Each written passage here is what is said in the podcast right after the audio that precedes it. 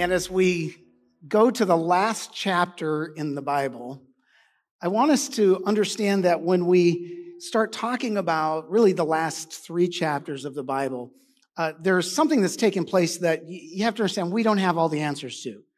And in our society that places a real high value on having an answer for this and having an answer for that. So sometimes we struggle when it comes to the end of the end.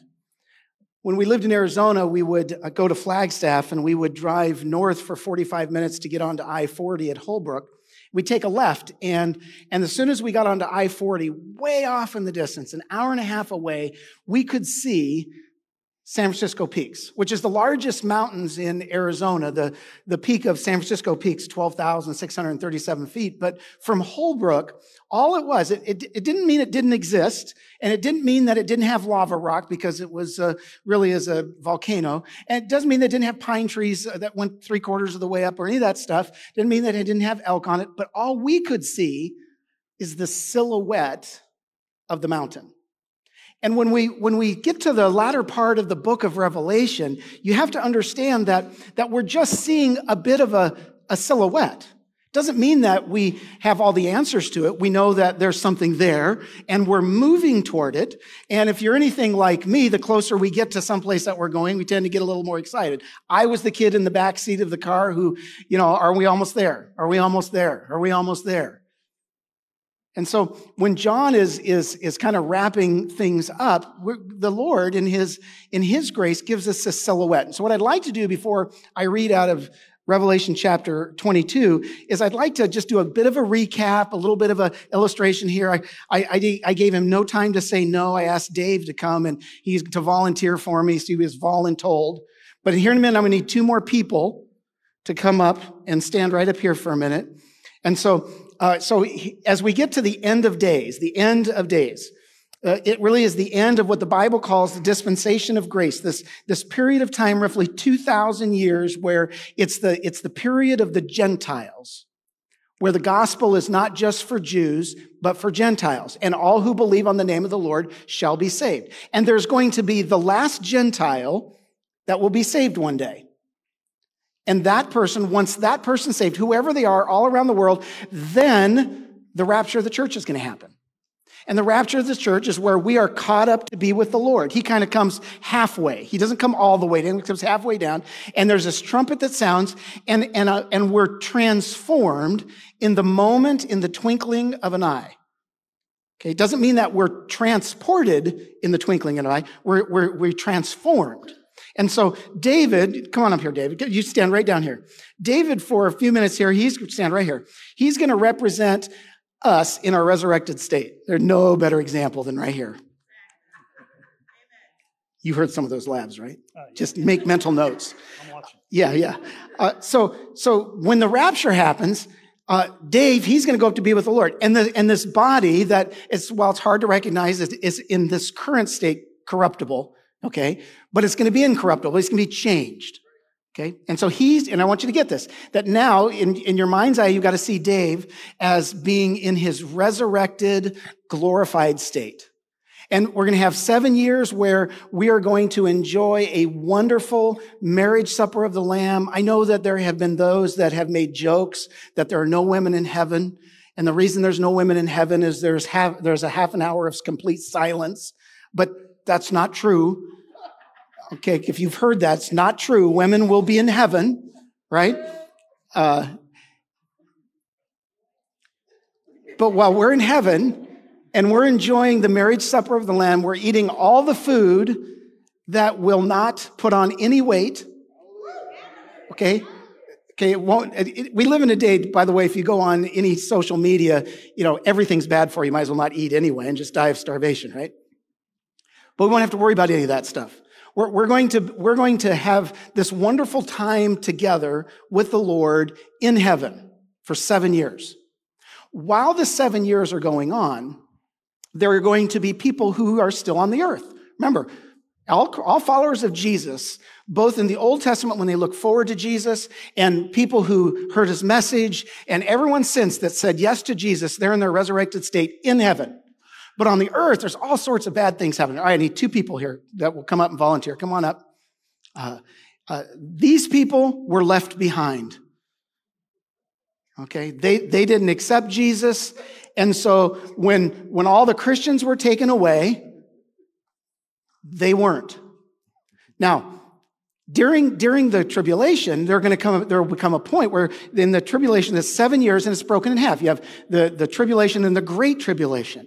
And there's going to be a time in that seven year period where there are going to be people that are going to have to make a choice. They're either going to have to take the mark of the beast, which is, was a mark that'll go on the forehead or on the hand. They won't be able to buy or sell unless they have it. But there are going to be, there are going to be a lot of people, uh, like I've said before, it's, you know, it's Texans, right? The, the Texans are going to say, no, we're not going to. So she's going to represent the Texans, okay? Okay. She, so she's, in, in the end, she's a Gentile that says yes to Jesus as she lives through the tribulation period. But the tribulation period, and when you hear the word judgment in, in scripture, it's important that you understand that, that in all of scripture, judgment is about God making things right. And so in part of what he's doing in making things right, he wants to make sure that the Jews are right. So really the tribulation period has, has 144,000 Jews that begin to evangelize, but the purpose is that the Jews, that they're Gentiles, but the Jews turn to Jesus and mourn as one who's lost a son. They've, they, have they've said yes to him. And so, so now you have, you have three types of people. You have the resurrected that are in heaven. You have the Gentiles who are, uh, didn't take the mark of the beast, and you have the Jews who didn't take the mark of the beast and said yes to Jesus. And they lived through the tribulation period. And at the end of the tribulation period, we come back. And when we come back, Jesus, with us following, wipes out all the antichrist the false prophet and and he's he's thrown into the, the bottomless pit and and every person that followed him who took the mark they're all they're all wiped out and so the only people left on the planet are those who are resurrected the gentiles who's received jesus but they're not resurrected and the jews who've received jesus and not resurrected it's important we get this because now, for a thousand years, they're going to be living during that time. Now, it's hard for us to imagine what it'd be like to live 800 years old, but it won't be unusual. But here's the thing the, those who are, who are who have lived through the resurrected or through the, the tribulation period, they're going to have babies. And their babies are going to have babies. And their babies and babies and babies and babies. God never has grandchildren. So those children their children, their grandchildren, their great grandchildren will all have to still say yes to Jesus. Do you know, when we're back here with them, we'll have the responsibility of helping them know the message of Jesus. And, and, they'll, and they'll say yes. There'll be some that won't. There'll be some that say no. And then, in fact, some might even sin. But the moment they sin, Jesus, who rules, the Bible says, with an iron scepter during that millennial reign of Christ, will poof. No trial, no need for arrest. They're just gone. Because sin will not be able to be expressed during that thousand year reign of Christ. We don't have to worry about that. We'll have, uh, we'll be in our resurrected state. We'll not have to have any concern there. But them, their children, their children's children, still have to. And then at the end of the thousand year reign of Christ, the scripture tells us that Satan is going to be released. He's been bound for a thousand years, but now he's going to realize this is where the silhouette starts to happen for me. Because I sit, I'm, I, you know, I, I, got the gifting of a teacher, and with the gifting of a teacher, I don't learn, lose what the two and three year old said. I, okay, why? Why does Satan have to be released after a thousand years? But he is. And he deceives the nations. And there are, there, the Bible says that so many people, it's like the, the sand on a seashore that will choose to still follow Satan. Even after they've lived in a perfect environment where there's no war, where there's no murders, where, where there's no, no sexual perversion, where there's no transgenderism, where there's none of the things that we look at and we go, yuck, we're so sick of this. There's going to be none of that. Because you got to get this. Your environment does not save you. And their environment during the thousand year reign of Christ will not save them. And so at the end, Satan is released and he just, he just deceives, you know, how many ever people he ends up deceiving. And then now, he's defeated. And he's defeated, and he is thrown into the lake of fire. And every person that followed him at the end will also be thrown into the lake of fire. But before they go into the lake of fire, the Bible says there's this great white uh, throne judgment. And this judgment is, is done this way. There, there will be those, now we will, we will know because we're in our resurrected state, we will know that our names were in the Lamb's book of life because we were resurrected. We went with Jesus. Those that remain will have their names written in the Lamb's Book of Life because they believed in Jesus. But all the people that followed Satan at the end and all the people that chose not to live Jesus' life, but rather live their own life, the book's going to be opened and their name's not going to be found. So the Bible says there are books. And I want you to get this when it comes to the books. You know, there are people that they, they're, they're trying to accomplish everything on their own from, from anything from wealth to their own righteousness. And if they do not choose Jesus, every attempt that they do, everything that they do that is self-serving is written in a book. Some people are maybe only have a page or two. Some people may only have a sentence. I don't know. Some people, person maybe like Adolf Hitler, may have books. And they will be judged according to their works and then thrown into the lake of fire. So I'm assuming that there are parts of the lake of the fire that are hotter than others. I don't know. It's a silhouette. There are things that I don't understand. But, but God says if, if you're not going to trust his works and you're going to trust your works, that's where you're going to end up. And so then you have this picture. Now, again, they're not resurrected. We are resurrected and we're all living together. I don't get all of that. I don't, don't necessarily understand all of it. But after Satan is thrown into the lake of fire and the judgment happens, it's at that moment that death and Hades are no more. See, that's a long time. It's not until then that there will be no more death.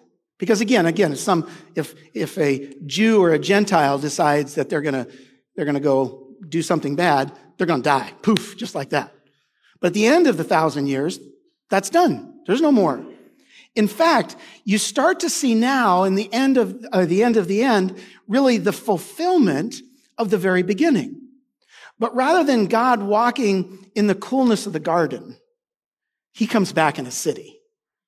Now, Clarissa and I, we lived in the mountains and in rural Arizona, and I love the city. And I know some of you just grew up in the city and you're just, man, I can't wait to get in the country. But I'm telling you, from a spiritual standpoint, God starts in the garden, but he ends up in the city. That theology may not go very far. But you have to understand, God comes and dwells with man. And it is at that moment that the earth becomes the center of the universe. Now, the earth, the great God of heaven says, that is my place of dwelling. So if your, if your idea of Christianity is, a, is that, that I'm made to go to heaven, you got it all wrong. You are made to live here. In fact, you're made to live here with God. And while Adam and Eve ruined that at the beginning, Jesus came so we can enjoy that at the end of the end. And it is at this point Again, a lot of things I don't understand. Only a silhouette. And why, why is it? It's, it's here, and I tend to think it's, I tend to think it's these two, but it might include us. But it's here, the scripture says that he will wipe away every tear. It is not right when you get to heaven. It's at this point, when God comes and dwells with man, that he'll wipe away every tear. But then the Bible spends a bit of time talking about this, this new Jerusalem that comes down. So if you imagine this, this, this city that comes down, and, and by the way, the city is 1,500 miles wide, 1,500 miles deep, 1,500 miles tall. And it literally would sit um, over the, the western half of the United States. I'm not saying that's where it's going to be. I think it'll be in Israel, that, that area, but that's to get, to get an idea of the size if you if you if you're if you're one end of Texas in uh, in El Paso, Beaumont is 856 miles away. If you've ever taken that trip, that's a long stinking drive, right? takes 10 hours to get to El Paso from here. It's a long way. This city is, is not quite twice that of Texas. Wide, deep, and high. And, and the Bible says that it's translucent. You can see through it. And as, as you, you can see through it, the, the foundations of, of it are, are of these 12 gems, these 12 jewels that are, that have the engraving of the 12 tribes of Israel that this is at the base of the city. Because the, because who lives in the city are those of us, this is important, right here. Those who said yes to Jesus before he returned. I'm going to mess with some of your theology. Do you realize the Bible says the meek shall inherit the earth? We're inheriting the New Jerusalem. We bought into the redemption story early on, so we get to enjoy the fullness of the redemptive story at the end. Which is why this, the city has, has these 12 gates uh, that, that, that are around the, the side, be three on each side. And it's made of, made of pearls of, of one pearl. And, and that one pearl has, has now the apostles' name written on it. Why? Because, because they were the ones who launched. They were the ones who ignited change, as we would say early on in the redemptive story. The walls are, are pure jasper.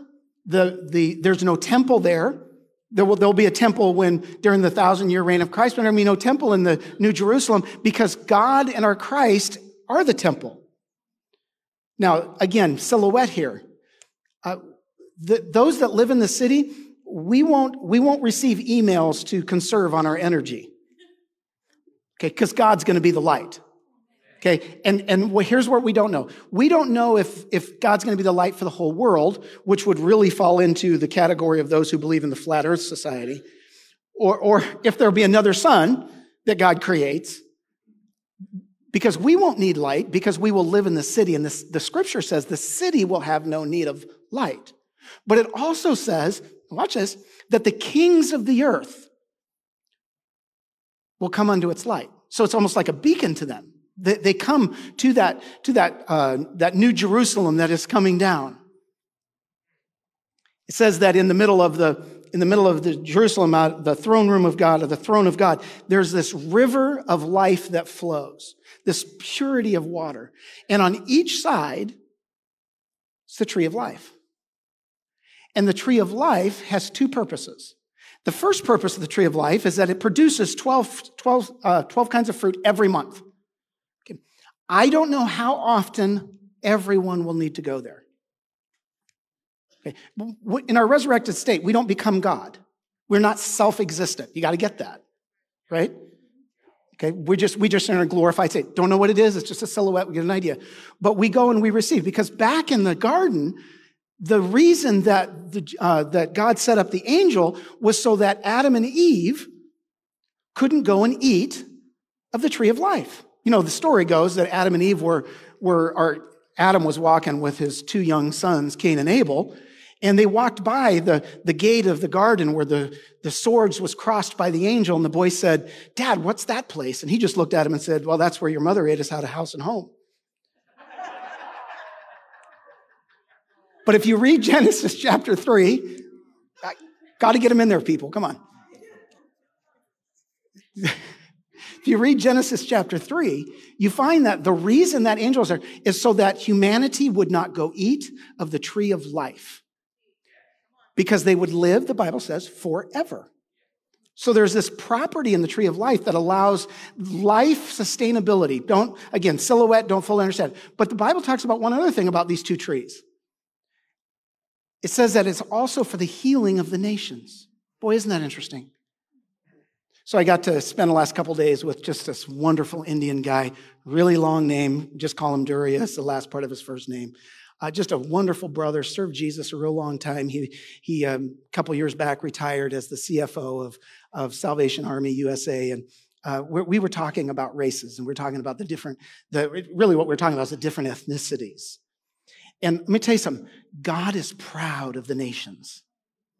Now, so I struggle when it comes to America for, for where we're at and the, the, the nonsense and all that stuff. And, and yet I love America because I'm an American.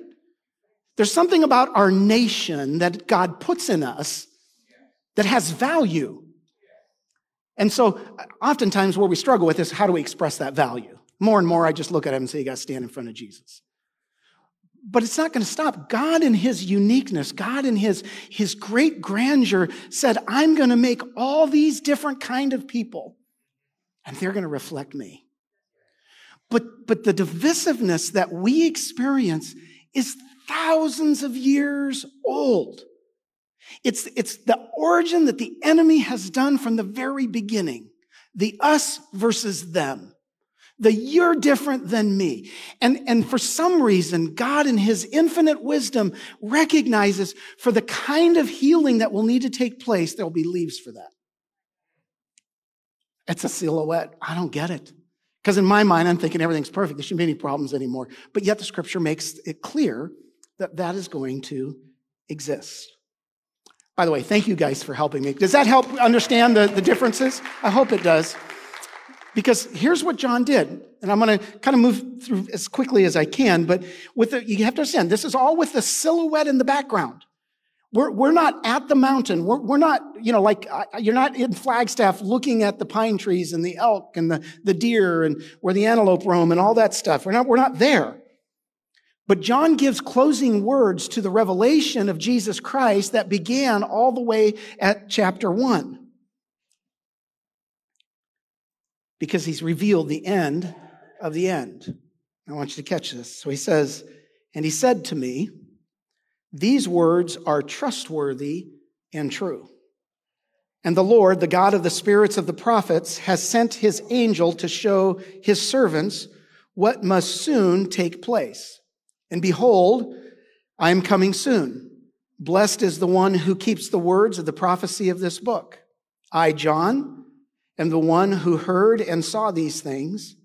And when I heard and saw them, I fell down to worship at the feet of the angel who showed them to me. But he said to me, You must not do that. I am a fellow servant with you and your brothers, the prophets, and with those who keep the word of this book. Worship God.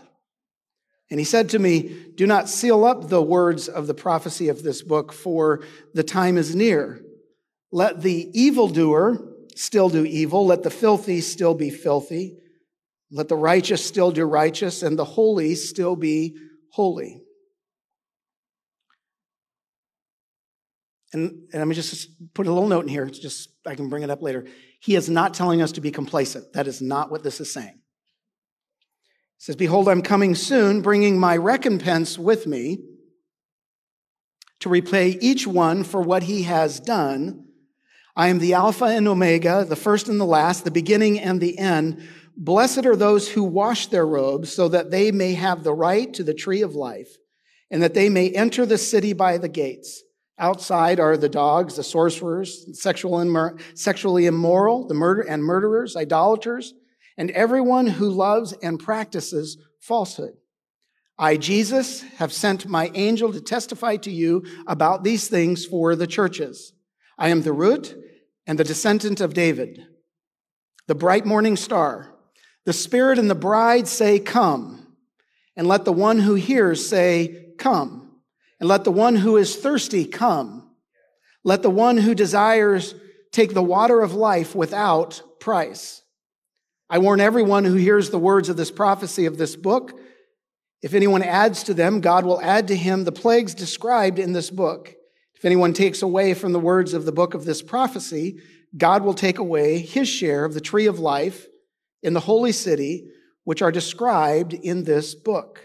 He who testifies of these things says, Surely I am coming soon. Amen. Come, Lord Jesus. The grace of the Lord Jesus be with you all. Amen. Of which I always say when I get to this part of the Bible, wow. Just wow. There's so much here.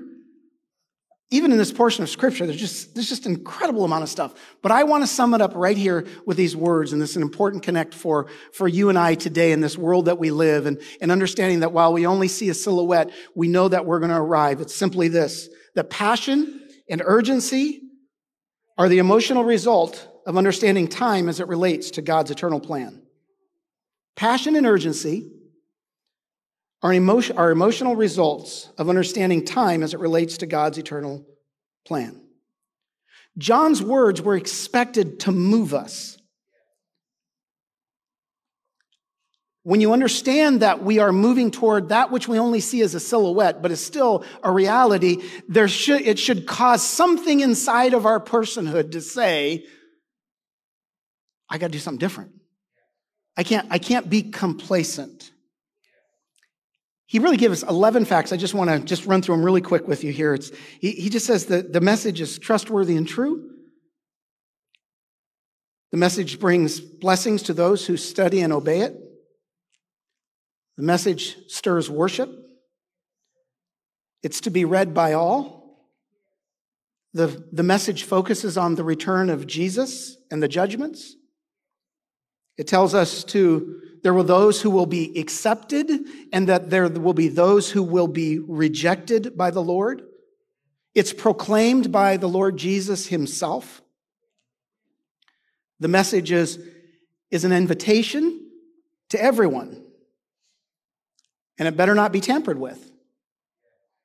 And then in the end, it brings great assurance.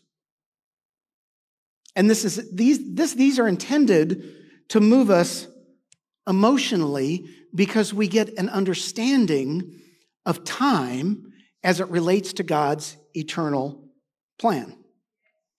The book of Revelation is, is not about the events of the end, it's about the one orchestrating the events of the end. And when you get a closer look at Jesus, it will increase your passion and urgency in life.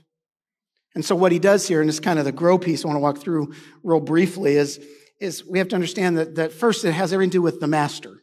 It's everything to the master. What you find in this scripture is he says, I'm the Alpha and the Omega, the first and the last. He is the, both the creator and the finisher. He began all things and he will finish all things. Now, just on a side note, that should always be an encourager to us because what he started in you, he will finish in you. But he goes on, he says, he says, he's the root and descendant of David. Okay, so he's the, he's the actual root of life. That which the nutrient, where the nutrients come is him. But he's also the fruit of life. He started before David. He came through David. Now, get this, because there's a generational component here. Now, can I speak just a minute? Is it okay if I go over just a little bit today?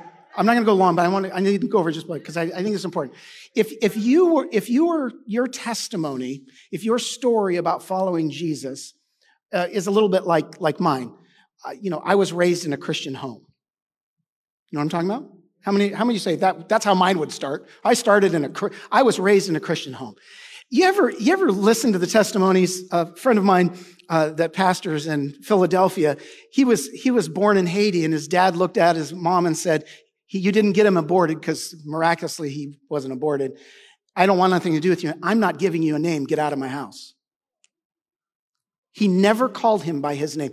Eventually, his mom couldn't afford him and made him go live with his dad, who never called him by his name. And God, Jesus Christ, miraculously shows up to him. And, and he's got this wonderful testimony of Jesus literally walking down the street in front of his house. You ever wish you had that? I, I could rock that testimony.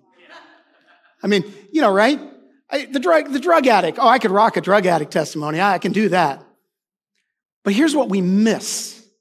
That we serve a God that in scripture says he blessed so and so, who blessed so and so, who blessed so and so, who blessed so and so. The reality is, is that if you have a testimony where you were raised in a Christian home, there is no better expression of God's love than to put you into a family who would raise you into a place where you could say, I blessed your parents and I blessed you. Because our testimony is not about us, it's about Him. And what Jesus is bringing out in this, this dynamic is that through this, through this generation after generation, generation, some generations just start out, but they start out and then it's, then they bless their kids and their kids are blessed and so on and so forth. But it always has to do with Jesus before, during, and after. Because he ultimately is the one who the story is all about. And so as we grow in that reality, all of a sudden our passion and our urgency for the things of Him, it begins to grow, it begins to increase. But there's an important message that I think we need to look at as well, because three times in here, by the way, he says he's the bright morning star, and that's kind of self-explanatory. He's the brightest light in all the universe, right? But the message, three times he says, I'm coming soon. Now, again, for those of you that raised your hands that I was raised in a Christian family, Jesus was coming soon when we were young, wasn't he? But you have to understand from God's perspective and, and, and scripture and in reading scripture, we tend to look through the lens, and it's perfectly normal, through our own eyes, our perception, our understanding. And we know, maybe you know the scripture that says, for God, a day is as of a thousand years, right? It has everything to do with perception. When I, when I was a little Rich, say 10 years old, Okay, we lived in the foothills of the Cascades. We didn't have but a couple neighbors. And so I would go outside and I would run for miles in the woods and play and do all sorts of things, fish in the creeks and take the shotgun and shoot trees and yada, yada, all this stuff. And so when summer came, I love summer. Why? Because it lasted forever. Right? Now we know it doesn't.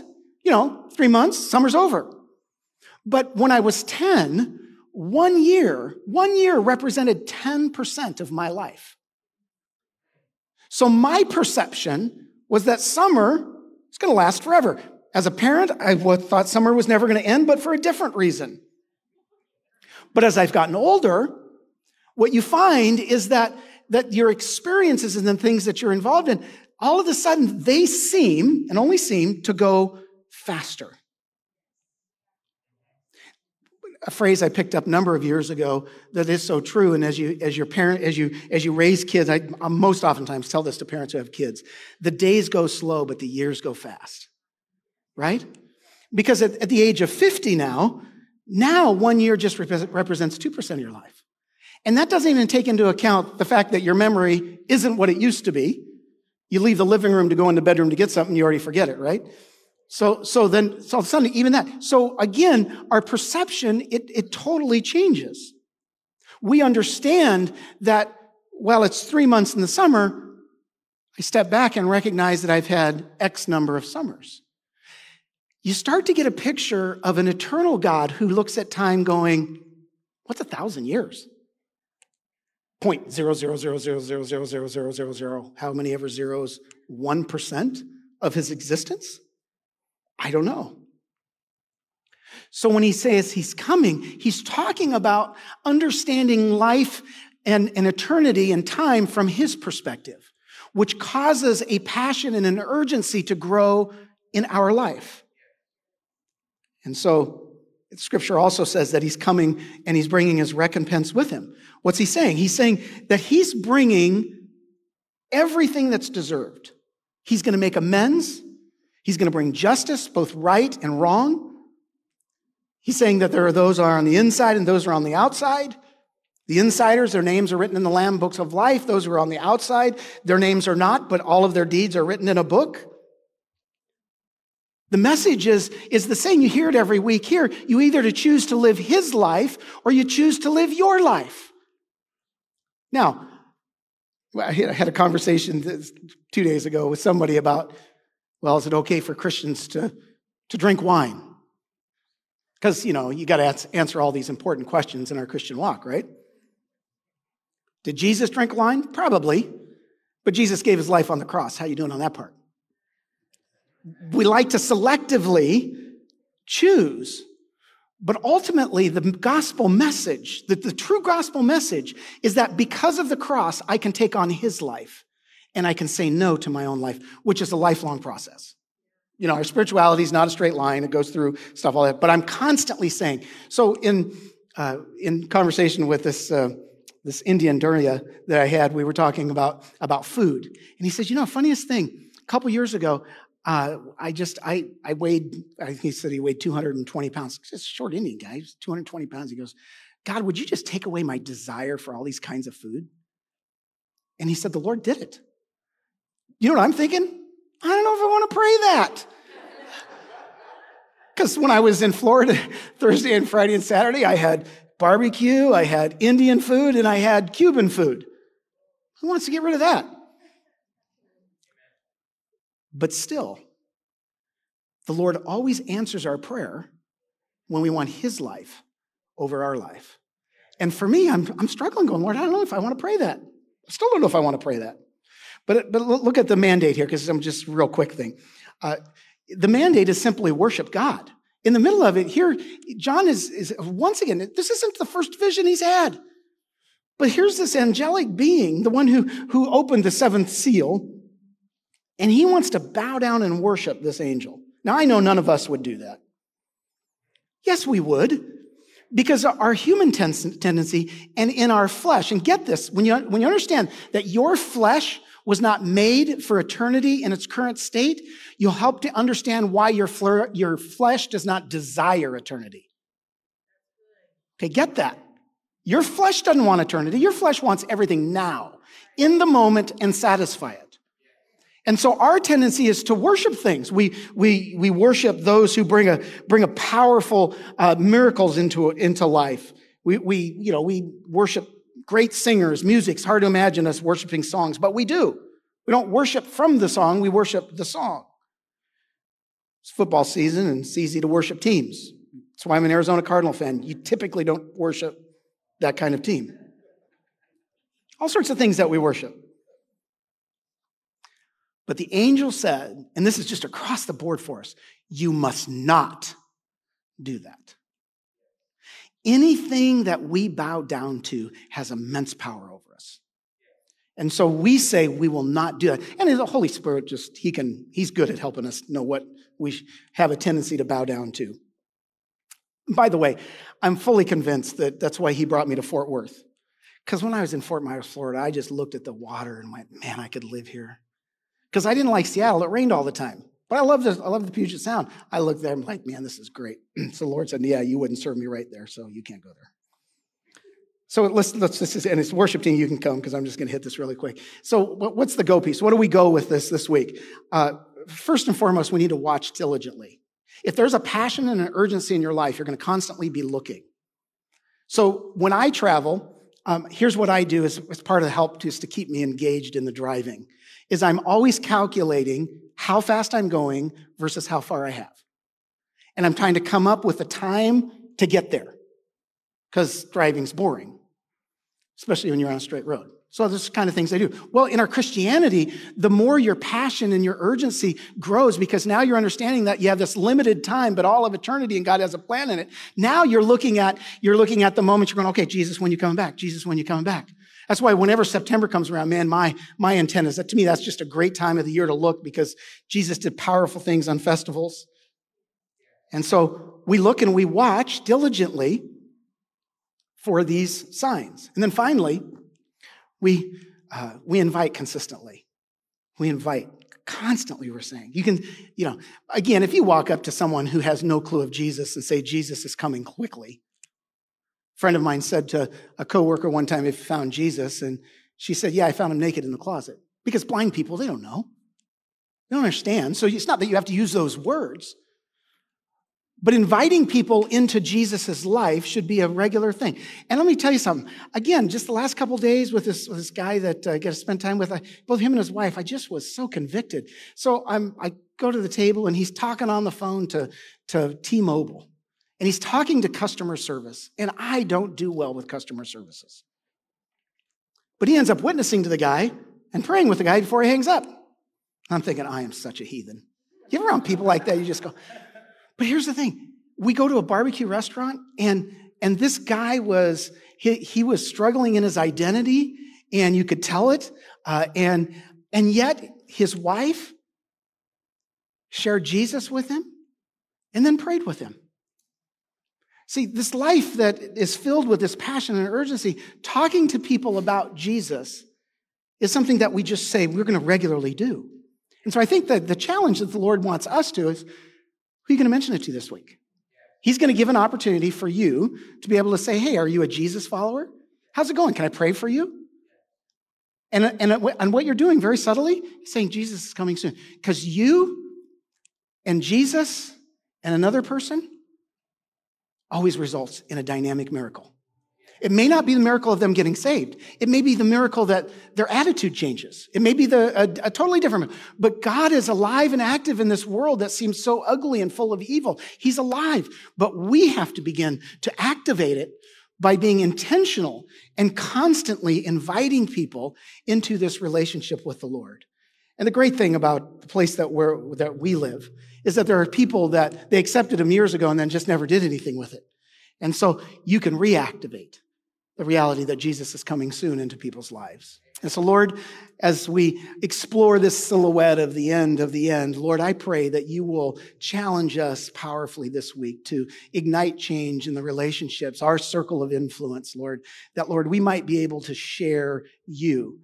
Because, Lord, you are alive. And Lord, you're active. You, you set your spirit that, Lord, we would do the works that you have done. And Lord, if, if the simple works that you did would just be in, in the church, the loving acts of people who are rejected, cast to the side, not cared about, there would just be a powerful move of your spirit. So, Lord, we just say yes. We say yes to you. And if, boy, if you're willing to allow the Holy Spirit to move you and to have you engage in a conversation this week, uh, just say yes, Lord. Yes, Lord. And I guarantee you the Spirit's going to open your eyes because all of a sudden you're going to have a, a, dynamic of an urgency and a passion. Because I think this morning He's just shown each of us a, a, a powerful thing of, of, of time as it relates to His eternal plan. So, Lord, we have so much time. We say yes, yes, yes to you. If you've not exchanged your life for His life, oh, would you do that this morning? All you have to say is, Jesus, receive me, receive me. Forgive me of my sin, receive me. There is no one that the invitation is not offered to. You may think that you've done horrible things and your book is incredibly thick, but Jesus says, I've forgiven everyone. Take on my life. And when you do that, his spirit will come and reside in you. And your name will be written in the Lamb's book of life. And so do that this morning in Jesus' name. Amen.